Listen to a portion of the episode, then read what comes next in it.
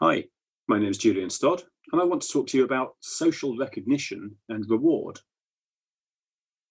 When we're at work, we're used to reward being something that's handed out by the organisation. You put in a solid day's work, a solid week's work, and you take home a pay packet.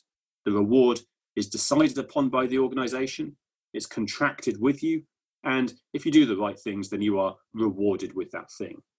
If you continue to do the right thing over time, maybe you'll be rewarded with a promotion, or maybe you'll get a, a new role, a new job. But reward doesn't just have to happen formally. Some types of reward are socially moderated. And I want to think about two terms here social moderation and social validation.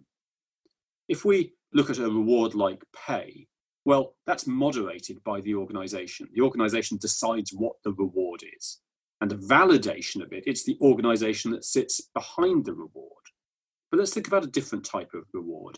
If I say we're going to have a prize given for the best engagement in this community, and the prize is going to be a £100 iTunes voucher, well, that again is a formally moderated reward because the organization is saying this is what the reward is going to be. But if I say to the community, you can choose who gets it, then it becomes socially validated. The, the community itself gets to distribute it.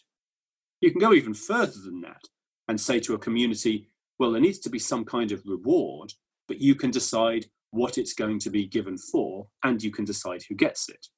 And that can be quite interesting in itself. In fact, I've done this in a few different ways with a few different communities. So, with one community, I talked about how at the end of the week, we'll have three tokens that can be handed out. One token will be given to the person who challenged you most constructively. One you can give to the person who bought you the best new source of information. And one is a token that you can just give to say thank you. So those are, are formally moderated. I've given them those tokens to hand out, but they get to choose where they go.